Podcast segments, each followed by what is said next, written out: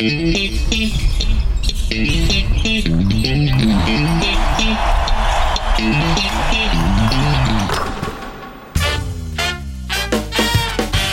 ホース三河がお届けするポッドキャストシーホースキャスト略してシーキャス。シーホース三河ホームコート MC の小林拓一郎です。この番組では選手やチーム関係者を迎え毎回テーマに沿ってトークとは一味違うリアルカンバセーションをお届けします。今日のゲストはこのお方です。試合会場ではサタクでいつもご一緒させていただいております。改めて自己紹介をお願いいたします。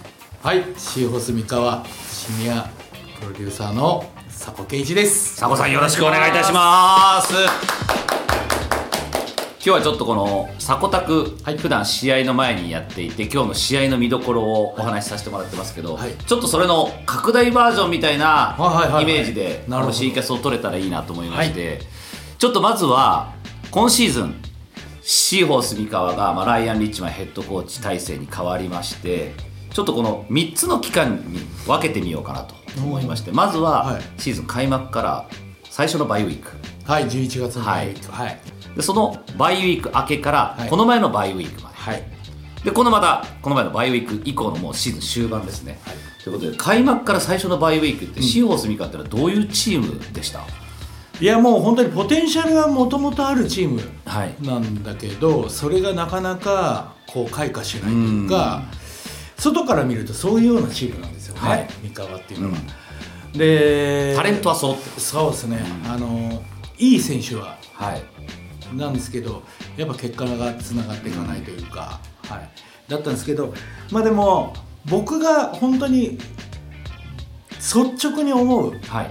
ことっていうのはライアン・リッチマンの体制に変わって、はい。1か月後には開幕してるはい。そういうようなイメージなんですよ。はい。っていうのはやっぱそのいろいろなトラブルがあって、うん。来日が少し遅れて、うん。やっぱ当初8月の中旬って言ってたものが8月の下旬にあその日本入りした、こういうところから言うと出だしがす遅れてるんですよね。そうかそこで遅れちゃってるんですね。そうですそうです。で1か月間でチームを作るってすごいことだと思うし確かに。あの皆さんが求められてる勝つっていうことに関して言うと、はい。それ勝てるか勝てないかあの勝つか負けるかなんていうのはやってみなきゃ分かんないことじゃないですか、はい。自分たちが準備したものがちゃんと浸透した上でこういう結果にはなるっていうイメージはできててもそれがなかなかそうか。時期的に難しい。だから僕なんかいつも思ってるのは体制が変わったチームは、はい。もう11月のバイウィークまでは練習ゲームの連続だっていう感覚なんですよね。試しですねだね。試しなんですよ。うだからそのとシーズンに結果を出せるって本当少ないと思うんですよ、はい。体制が変わった、うん。じゃあ開幕から GO します、うんそれそこに対して準備する時間はこんだけです、そこまでにじゃあ練習ゲームは何試合やりますっていう、そういうのも来日してから決まってることじゃないですか。そうか。だから11月のバイウィークまではどっちかというと不安定な僕はシーホースだったと思います。基本的に成績を見てみても、はい。一勝一敗が多かったですもんね。そうなんですよ。要はポテンシャルが発揮できる試合とそうじゃなくてできない試合ここっていうのは何？ってなった時に、やっぱチームのビルディングが全くできてない状態。だから信頼関係がまだ希薄な時期、はい。うん、これっていうのは戦う上ではすごい難しいんですよ。はあ。いいプレーは出るんだけど結局40分間トータルでは最終的に負けちゃったよねっていう、うん。この最終的に負けちゃったよねはチームカルチャーもできてない、はい。チームビルディングもまままならない、はい。こういう中で寄せ集めの選手を集めて、うん。システムだけを、まあ、統一感持たせてはい。やっていくってなったら、そこに気持ちって入ってこないんですよね。信頼感か。そうなんですよ。この人のやってることで信じてやれば勝てるのかどうかって揺らいじゃったら、そうですね。そうですもんね。だから僕はそういう見方はしてました。あー。11月までは絶対に不安定だろうなそれがまあまさに本当5割ぐらいだっていうのが、はい。まさにその結果としても出てましたからね。そうですね。でこれでちょっとびっくりだったのが最初のバイウィークを迎えたじゃないですか。普通そういう状況になった時に、まあ、準備が遅れた分取り戻そうとしてそこでグワッと練習したいところじゃないですか、休みを与えましたよね。いや僕もびっくりしました。で多分ですけど、はい。今までの B リーグの歴史の中で、最初の11月のバイウィークに、10日間の休みを取るチームって初めてだったと思うんですよ。ないですよね。あんまその他のチーム事情知らないですけど、はい。ないと思います。あんま聞いたことがないです。はい、あのー僕レバンがはい。少し率いてた時に、最初のバイウィーク、ん。1週間休むって言ったんですよね。はい。っていうのはもうやっぱその外国人も慣れてなかったし、はい。で最初の1年目、はい。だからチームの方からいや3日までにしてくれって言われました、まあやっぱクラブ側からもそういう意見が出るわけですよね。はい。だからコーチのマインドとしては僕もライアンと同じです、うん。休む時にはしっかり休まないとっうん。ていう、気持ちが切り替えが。そうですね。はい。すごいな。ななんだけど10日？これはすごいと思うんですよ。普通はねだってその、そこまでの一勝一敗のところをこう振り返って、はい。それを修正する期間に与えたいところですもんね、はい。10日間休んででもそっからがまた強かったですからね。やっぱね僕も本当に学ばせてもらいました。やっぱチームビルディング、まあ、カルチャー、はい。こういうところも含めてああいうやっぱメリハリって大切だなっていう。やっぱ選手が率先してそこに乗っかってこないと。気持ちですね。そうです。何にも始まらないと思うんですよ。は押し付けの、うん。やっぱビルディング、あカルチャー、ここはもう本当に取ってつけたものになるからもう本当メッキが剥がれた時に修復できなくなるじゃないですか。そうですね。今回学ばせてもらいました。本当に最初の11月のバイウィーク明け僕も心配で毎日練習見に行きましたから、ね、どうなんだろうって。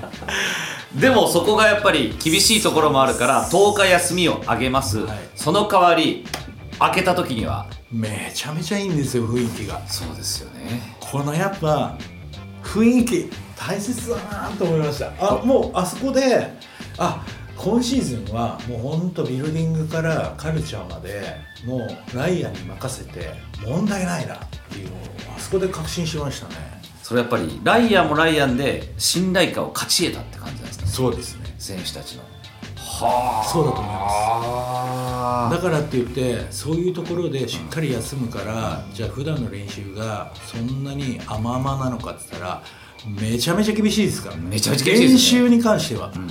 ただあのーしっかり整理させることに対してすごい時間をかける、はい。うん。厳しいっていうのは、うん。この強度の問題なんですよね、はいはい。ライアンがわーっと大きい声を叫んで、ああじゃないこうじゃないってやらせてるバスケットで厳しさがあるとかじゃなくて。じゃなくてうん。はい、間違えてもらいたくないのは、うん。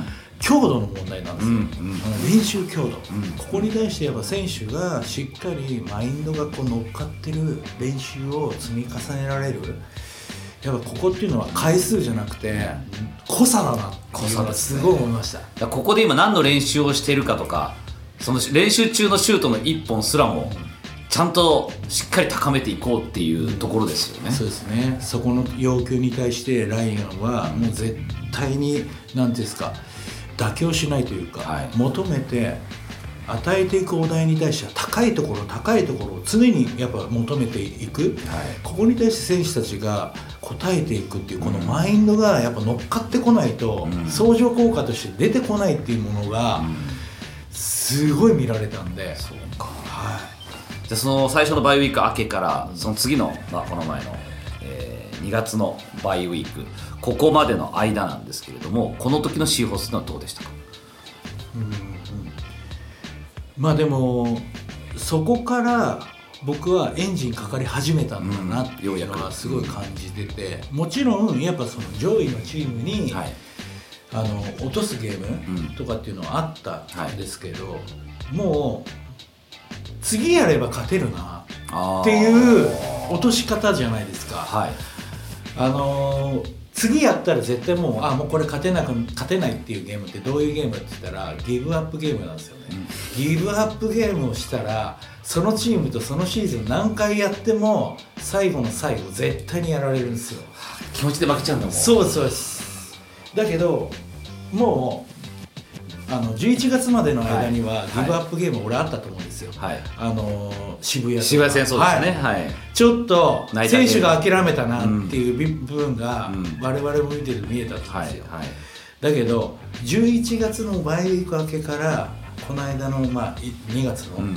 バイウィークに至るまでのここのゲームの中でギブアップゲーム一回もないです。一回もないですね。一回もないです。一回もないですね確かに、はい、我々がリードしてて最後まくられてし負けたゲームはあるんですけど、うん。絶対にないんですよそれそれってもうチームが確立してきてると思うんですよ。そうですね、はだ群馬との試合の時もそうでしたし一戦あの離された時も最後まで食らいついていったし。20点近く離されてそ,、ね。こから追っかけたじゃないですか。そうですね。最終最後の最後っていうのは4点差とかそこら辺まで追っかけたじゃないですか。そうですよね。だからこれはもうチームとして勝つチームのマインドにすごいなり始めてると思うんですよねこれでもさっきのちょっと信頼感のお話にちょっと戻ると思うんですけど確かにこのこの前のバイウィーク入るまでの間の負け試合の時の選手たちの試合後コメントとか、まあ、よく X でも流れてますけども、はその時に言ってたのがでも自分たちの勝ち方はもう分かってるんで自分たちのやるべきことをやれば勝てますっていう、そういうコメントが多かったんですよね。ってことはもうそこはもうすでにライアンのやってることにしっかり自分たちが遂行していけば勝てるんだっていうそこのもう合致した信頼感はあったのかなと思うんですよね。本当そうだと思います。で僕はもうこれからは成功体験と失敗体験の繰り返しの中、自分たちがどれだけビルドアップしていけるかっていうところだと思うんですよね、はそうなった時にチームとして一番大事なことっていうのは言い訳を絶対しないと思うんですよ負けたゲームに対して負けを認めて、はい。自分たちが受け入れることからじゃないと学べないので、はい。だからそういう意味ではそのライアン・リッチマンというヘッドコーチがやっぱカルチャーとして求めてるっていうのは勝つ。ここにこだわれる人間、うん。こういう人間をちゃんと育成してますよね。はあ。練習中から。練習中から。はいこういうことに対してやっぱ諦めていく人間に対してはプレータイムがぐっと短くなるしはあ。僕なんか練習見ててあこいつはすっごいいいなって思ってる選手っていうのは必ずその説うん。プレータイムもらえます。もらってます。それなりにいいタイミングで。うーん。だからリッチマンのやっぱそのカルチャーうん。文化を作っていくん。勝つための文化これに関して練習の中から始まってるんで。はいはいはいこれはすごい効果だと思うんですよ。さらにこのポジションが被る選手たちが多かったりする中で、はい。もうもうそこですよね。プレータイムが与えられなければ自分の仕事もできないわけだからチーム内でまず戦いが始まってるってことですよね。だから本当練習の強度先ほども言ってたけ言いましたけど練習の強度が本番さながらですからね。このこれってでも厳しいと思うんですよ。体力的にも肉,、まあ、肉体的にも精神的にも。でもその練習をこれだけこなしてきてゲームにの臨んでいく、レストをしっかり休むっていうそのもうオンとオフ。ここはもうライアンがしっかり舵取ってるんですごいなと思います。すごいですねでもさっきの言い訳っていうこともちょっと出ましたけど、はい。まあ、このその期間中やっぱり怪我人が出てしまったっていうのはやっぱり痛手ではありましたよね、言い訳にはしたくないところではありますけど、もうそれはねもう本当ファンブースターの皆さんが判断するところだと思います、うん。ただ選手の口から誰々いないからとか、こういうことっていうのは多分一切出てないと思うしあ確かに出てない。はい、これはライアンがよく言ってる怪我でいないこれいなくなるってことはもうしょうがないことなんだと、やっぱこれだけ激しい中でアクシデントが起きるし、だけどそれに代わって自分が変わっていこうっていう、こういう人間が出てくるチームがまさに本当のチームだっていう言い方をしてるわけですよね。うん。選手たちは、じゃあ雄大がいないから、長野がいないから、言い訳言わないですよね、はい。だったら俺がそこのポジションでプレータイムをもらいに行くっていう、このやっぱ切磋琢磨。まあ、言葉悪いけどチャンスと捉えて、はいはい。自分にとってチャンスと捉えて、そこでプレータイム勝ち取っていくぞっていう、もちろん12人の選手がいるわけなんで、はい。その12人が実力としてこんなに大きい幅でうん。あるのかって言ったらない、うん。ここに関してやっぱ自分がどれだけのポテンシャルを持ってて、うん。どれだけをチャンスこうに変えていくか、うん。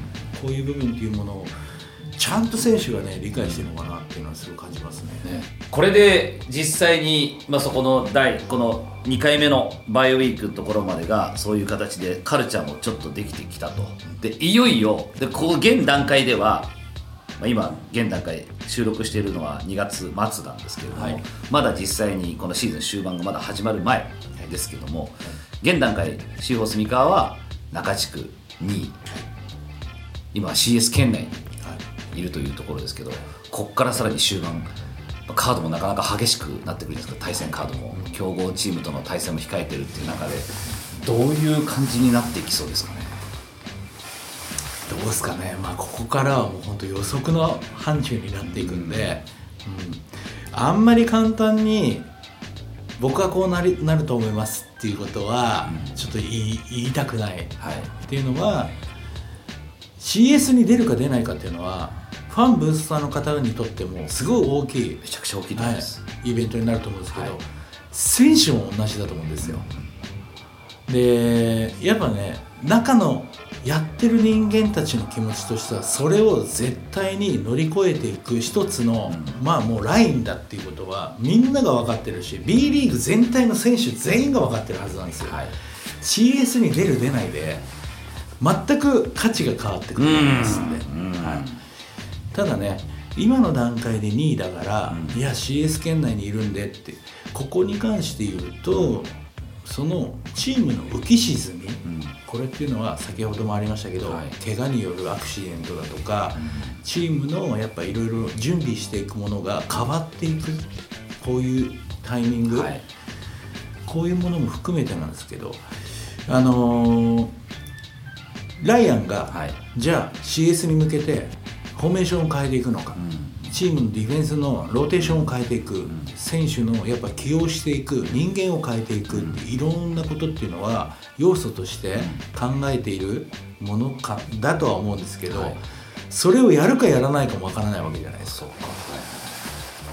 まああの今までの三河のを率いてたヘッドコーチのスタイルでいうと、うん。前半戦と後半戦は全く違うフォーメーションを使いますからね。はあそっか金髪の時はそうでしたね、はいそうです。確かに。それはどうしてかって言ったら後半最後やっぱプレーオフがあって、はい。そのプレーオフに向けて後半戦の試合をうまく使いながらプレーオフにアジャストしていく、はい。でプレーオフにアジャストしていく時にプレーオフ中には前半戦に使ってたフォーメーションを使ったりもしてたんですよ。はあ、その相手のスカウティングをうまくこう混乱させる意味も含めて。はい。変わったぞと思わせる、はい。けどいきなり変わってないところを見せるっていう。そうですだからそういうのっていうのは戦術戦略こういう部分にすごい当てはまっていくライアン・リッチマンがじゃあ CS に向けてチームをどう変化させるのか変化させず、このままビルドアップを求めて、今やってるものをさらに良くしていくって方向のコーチなのかっていうのは僕もわからないですよ。そうか。はい。そこはまた佐古さんも楽しみなところ。そうですそうです、僕もすごい楽しんでるところなんですよそこ。はあ。そんなところででも皆さんっていうかそんな裏の裏をこう掛け合ってるんですね。もちろんですよ。チーム同士いや現場はそうですよ 本当そうですよ。だからもうあのね僕もファンブッサーの方々と同じ気持ちなんで。そうなんですよ。これがね今年その実績がどうかによって来シーズンのシーホース三河の舵取りっていうものもまた変わってくるだろうし、はい。なんでライアンも日本に来たのが初めてでチームのヘッドコーチとして率いたのもやっぱそうシーズンを通してってことで考えると初めて。スポットではあると思うんですよ、うん。G リーグのスポットだとか、いろんなところにスポットあるけど長いシーズンを率いるってすごい。基本アシスタントコーチだったんですよね NBA でも。しかも60試合って結構長いですから。なかなかですよ。はい。ってなるだとライアンも手探りですよ。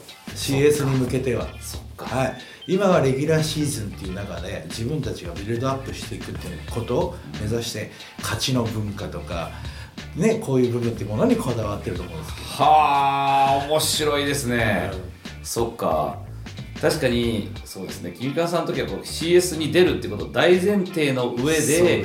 シーズン終盤を戦ってたっていうところもあったと思うんでそうですね。こがじゃあまず CS に出るぞっていうところのダイヤにとっても初めてのはい経験なわけで、シーズン全部を戦うっていうのがヘッドコーチとして。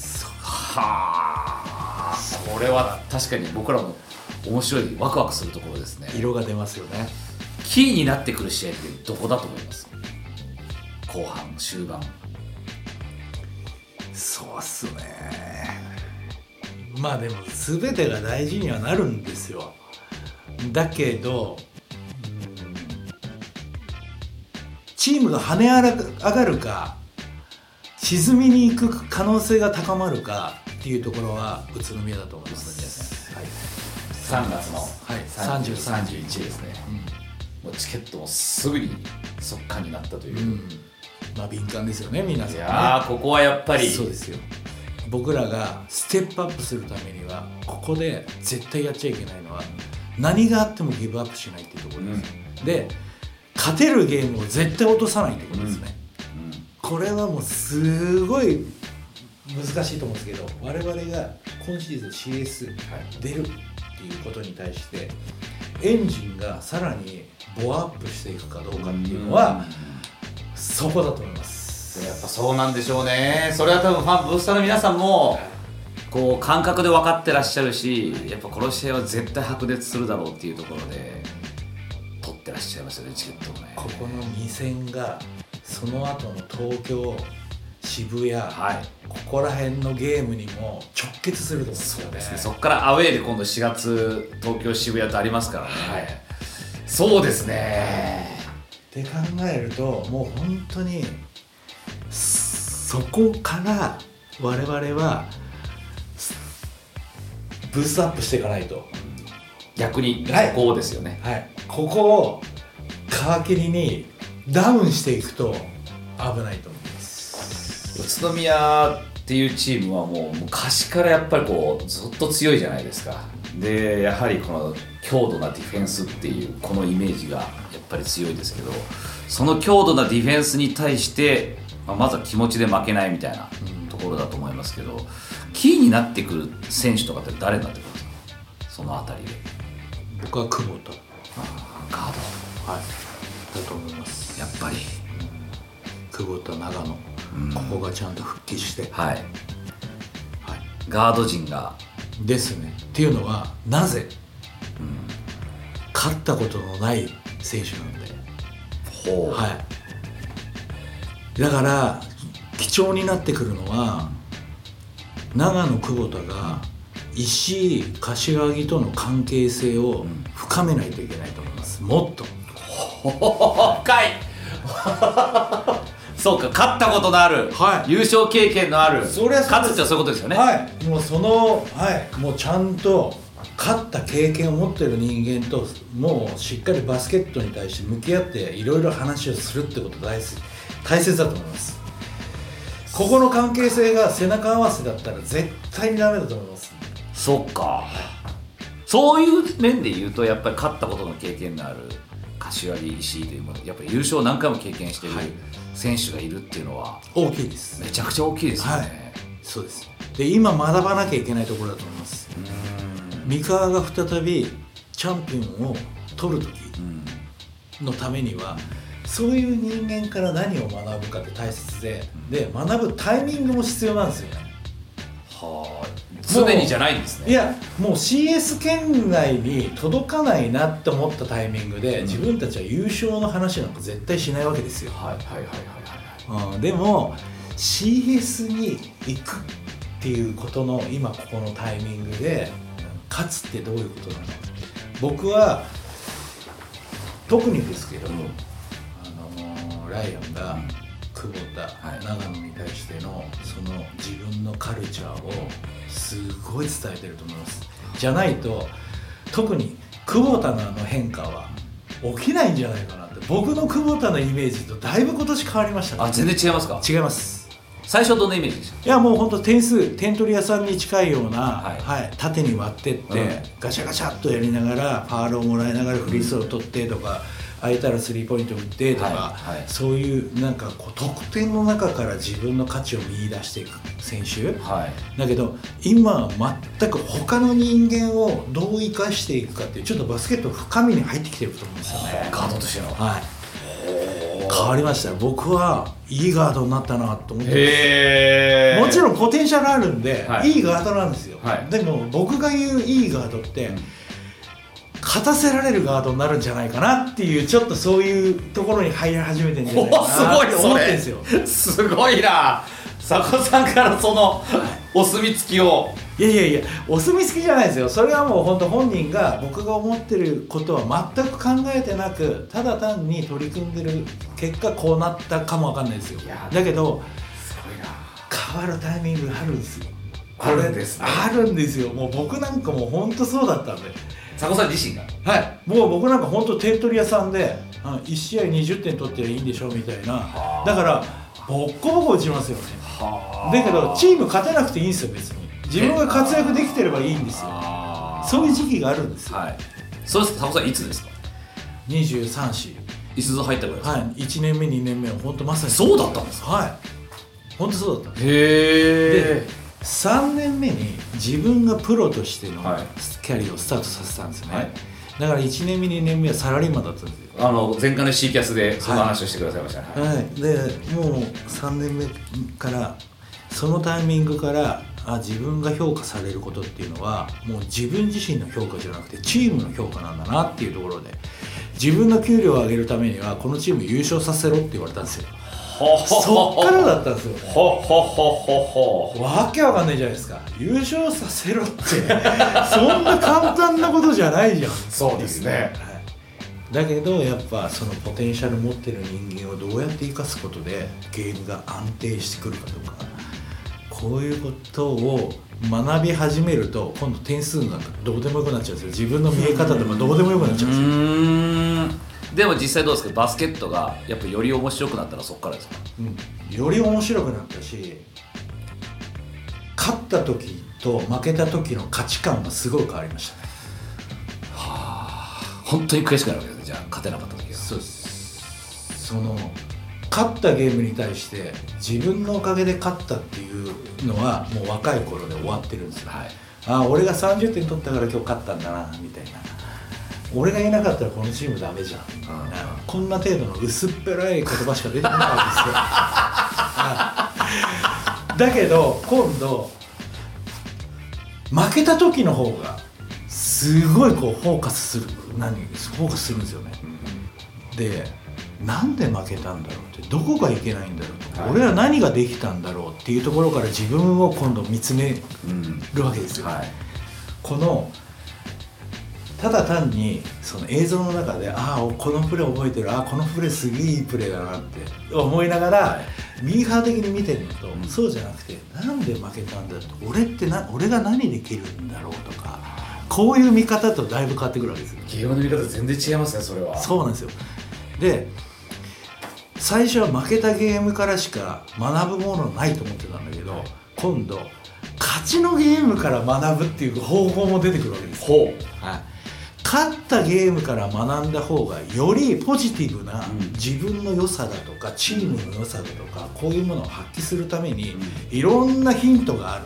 へえここもやっぱ成長段階の一つなんですよ。は最初チームが勝つためにはってなると負けたゲームからしか学べない、うん。だけど一回優勝してうんこの優勝を続けるってどういうことなのかってなってくるときに今度勝ったゲームから我々は学ばなきゃいけない、あ、うん、これができてたから勝てたんだっていう。で同じことをやってても勝てないってみんな分かってるんですよ、はい。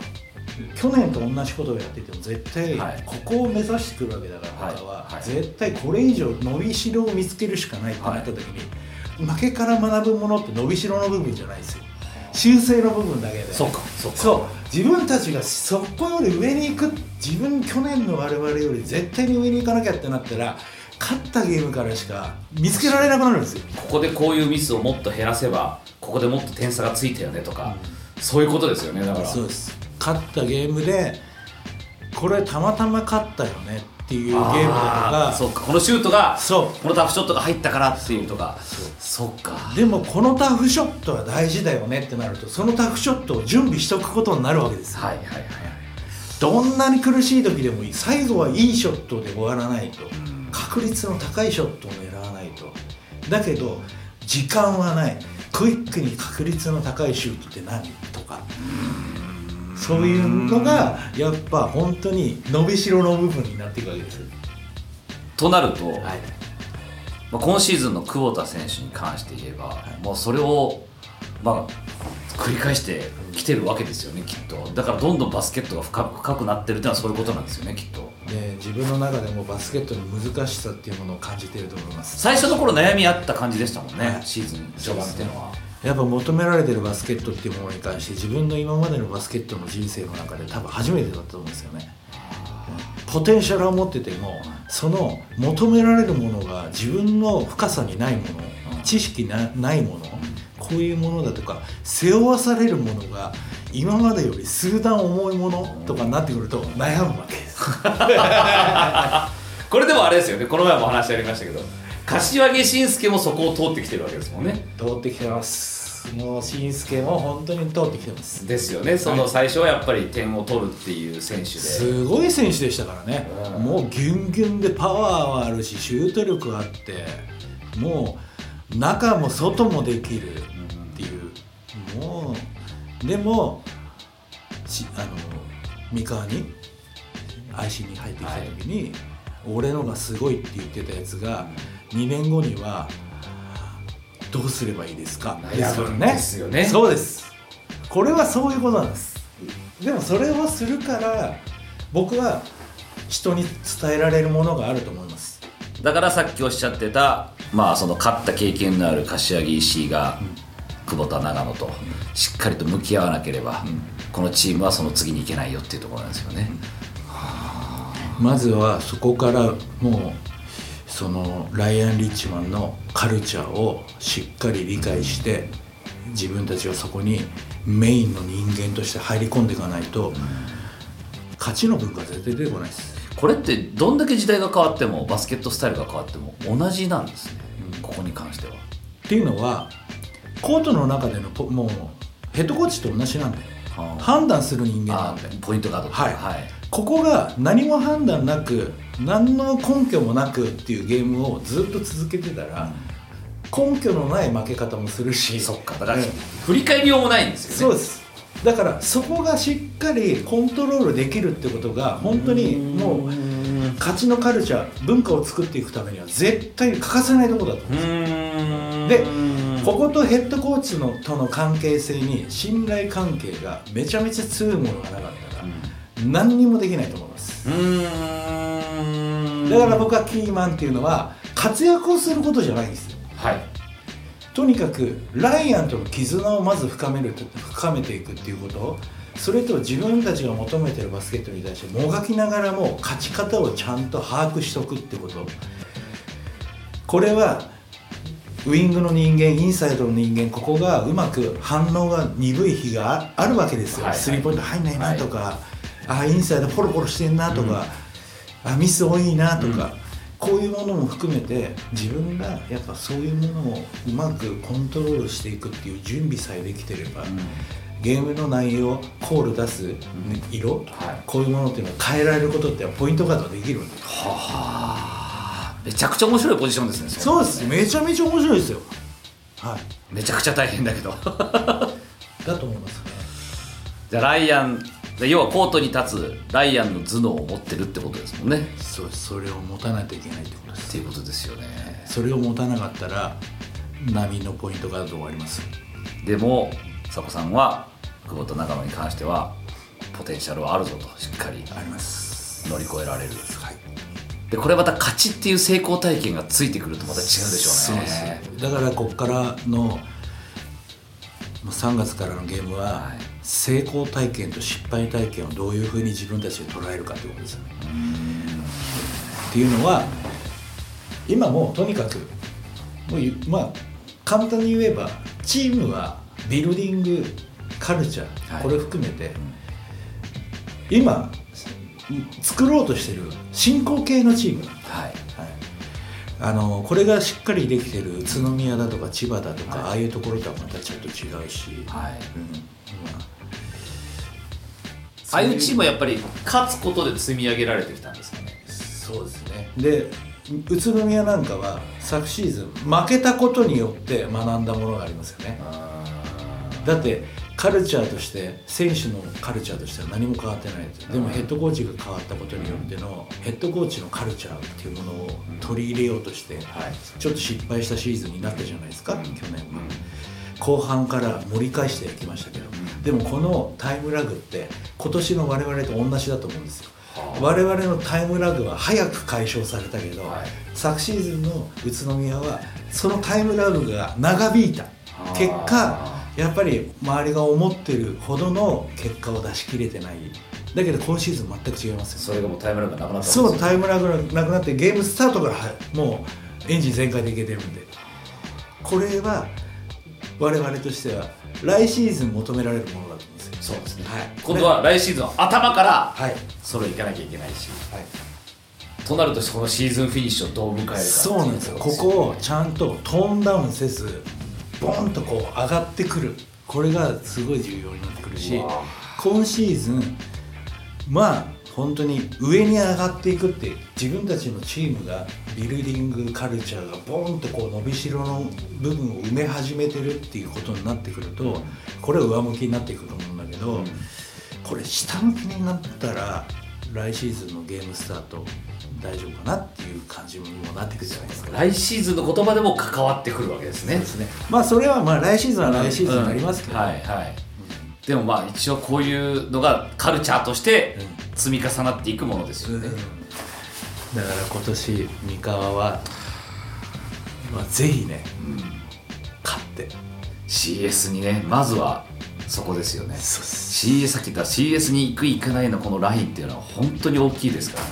大きいです。本当に大きいと思います。でこれをまたファンブースターの皆さんがどう経験するかっていうのも、そうですよね。この自分たちの応援するっていうこの熱気だったり。かつてはそれこそ B リーグ当初っていうのは、まあ、中地区優勝っていうのは早々に決めたりだとか、であとはまあそれこそ CS もホーム権を持っていてホームで開催できたりとかっていうのもありましたけども。やっぱこうだんだんこうチームも変わっていく中でちょっとそういうのから遠ざかってしまうとあれどんな感じだったっけっていうのを多分皆さんも少しこう戸惑ってる部分もあるとは思うんですけど。もう一回ここでそこに行けた時の熱気っていうのを味わいたいですよね。一体感っていうのを。僕いまだに忘れられませんあのウィングアリーナが本当にあんなに揺れたもう比江島選手がこう決めた時の当時。相手はあれはアルバルクでしたね。負けちゃった試合でしたけどもその同点のシュートを決めた時のあの会場の揺れっていうのはすごかったですもん。僕も思わずアナウンスに立っちゃったぐらいだったしでも僕は本当に今シーズンはい。あのファンブースターの方々もすごいステップアップしてるなと思ってるんですよ。感じてくれてますかはい。あの最初あのどっちかというとゲームを見てても小畑さんの声がすごい目立ってたんですよ、うん。先導していく。それが一番メインにこう自分の気も何？耳に、耳にこう入ってくるし残ってく。る、うんディフェンスとかもそうですしもうなんかもうだけど今すごい変わり始めてるなっていうのは僕も感じてます。ああ感じてますか？いやもうめちゃくちゃ感じてあます。すごいと思います。このステップアップ感、チームと同じ速度でステップアップしてる感じもするし。そうですよね。うん、だから本当一体感あって僕今すごい好きなんですよ。三河のあのウィングアリーナの雰囲気が。いやー嬉しいですねそうやって。だからなんかもうそれは僕もやっぱり MC として、まあ、劣勢の時こそ声を出さなきゃと思ってこう言うんですけどさっき言ったギブアップがちょっと見えちゃうと、うん。ファンの方々もうん。っていう気持ちにはなっちゃうじゃないですか。やっぱその姿ってなんとなく感じるものがあるというか。で今シーズンのゲームってギブアップがそれこそシーズン序盤は最初はあったかもしれないけど、それ以降はもう全くない状態なんでこんなに選手が諦めてないんだったら自分たちも声出して勝てる勝てないのギリギリだったら俺たちの声で勝たせようぜっていう、そういうこう気概がありますもんね。ありますね今からだなってどこのタイミングから来るかなっていうのもずっと待ち続けてるし今我慢だなっていうその我慢をしてからスパンってこうスリーポイントだとかが入ったタイミングこっからだなっていう気持ちも、僕なんかもうバスケットのクロートじゃないですか、うん。はい。もう要はヘッドコーチもやってきてるし、はい。選手としてもやってきてるし、ってなってきた時にゲームを先によよ読むっていうか、はこうよ読み方うん。に関しては、はい。もう本当にそのファンブースターの方より多分深いと思うんはいですよ、はい。もちろん。それはもう。でもその人間が見ててもどっかから来るっていう信じてるわけじゃないですか、はいはい。はい。これってもう今までやっぱみシホス三河の選手たちが積み上げてきてるものを実績として自分たちの中にこうマインドとしてあるから、あのギブアップはしないだろうなっていうねこっからいろんな手を加えてくるだろうなっていう本当まさにライアンも究極の負けず嫌いなんで、でしょうねはい、あの手この手やりますよね。でしょうね。そういうところに対してもう本当に期待しかないですよね。そうですね。僕でもそれを思うとそのなんかそのきっかけをくれたのはなんか一つ琉球戦だったような気もするんですよね。あのホームの。琉球に最後まくられたじゃないですか。あの西田選手がこうエースとして覚醒していったのもあの辺りぐらいかなっていうのもちょっとこう改めて思うんですけど、まあ、結結果負けてしまったけど同点にしたあのスリーポイントを西田選手がしっかり決める。でもあの試合って15点以上差つけてた試合だったけど最後の4クォーターの残り5分以降でまくられたわけじゃないですか。でオーバータイムで負けてしまうっていう。負けてしまったけどこういうことじゃないのかっていうのをなんか選手自体もファンの皆さんもなんか最後まで諦めたいっていうのはこういうことなんじゃないか。だから琉球というチームは去年優勝という本当勝つっていう経験をしたんだろうしあれを目の当たりにしたっていうのが結構経験として大きいんじゃないかなと思うんですよね。確かに。あるかもしれない学んだかもわかんないですね。僕らもだってあの後も悔しくて帰れなかったですもん。いや思います これます。ちょうどあの川村拓哉さんがあのゲストで来てた日ですけど「なんすかこの暗い雰囲気」って「そりゃそうなるよ」って言って。後ろ来て。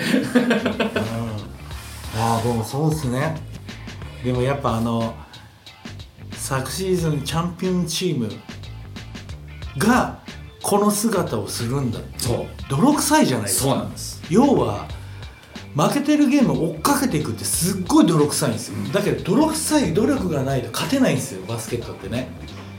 これをやっぱ本当学んだゲームかもわかんないですよね。ねだから優勝チームだからといってこうドンとうんなんかあぐらかくんじゃなくてだからこそやるんだみたいなあのマインドがやっぱりこう全ての人に伝わったんじゃないかなっていう。うんさすがっすね。いやなんかあれはちょっと一個今シーズン振り返った時にめちゃくちゃこう残ってる試合なんですよね。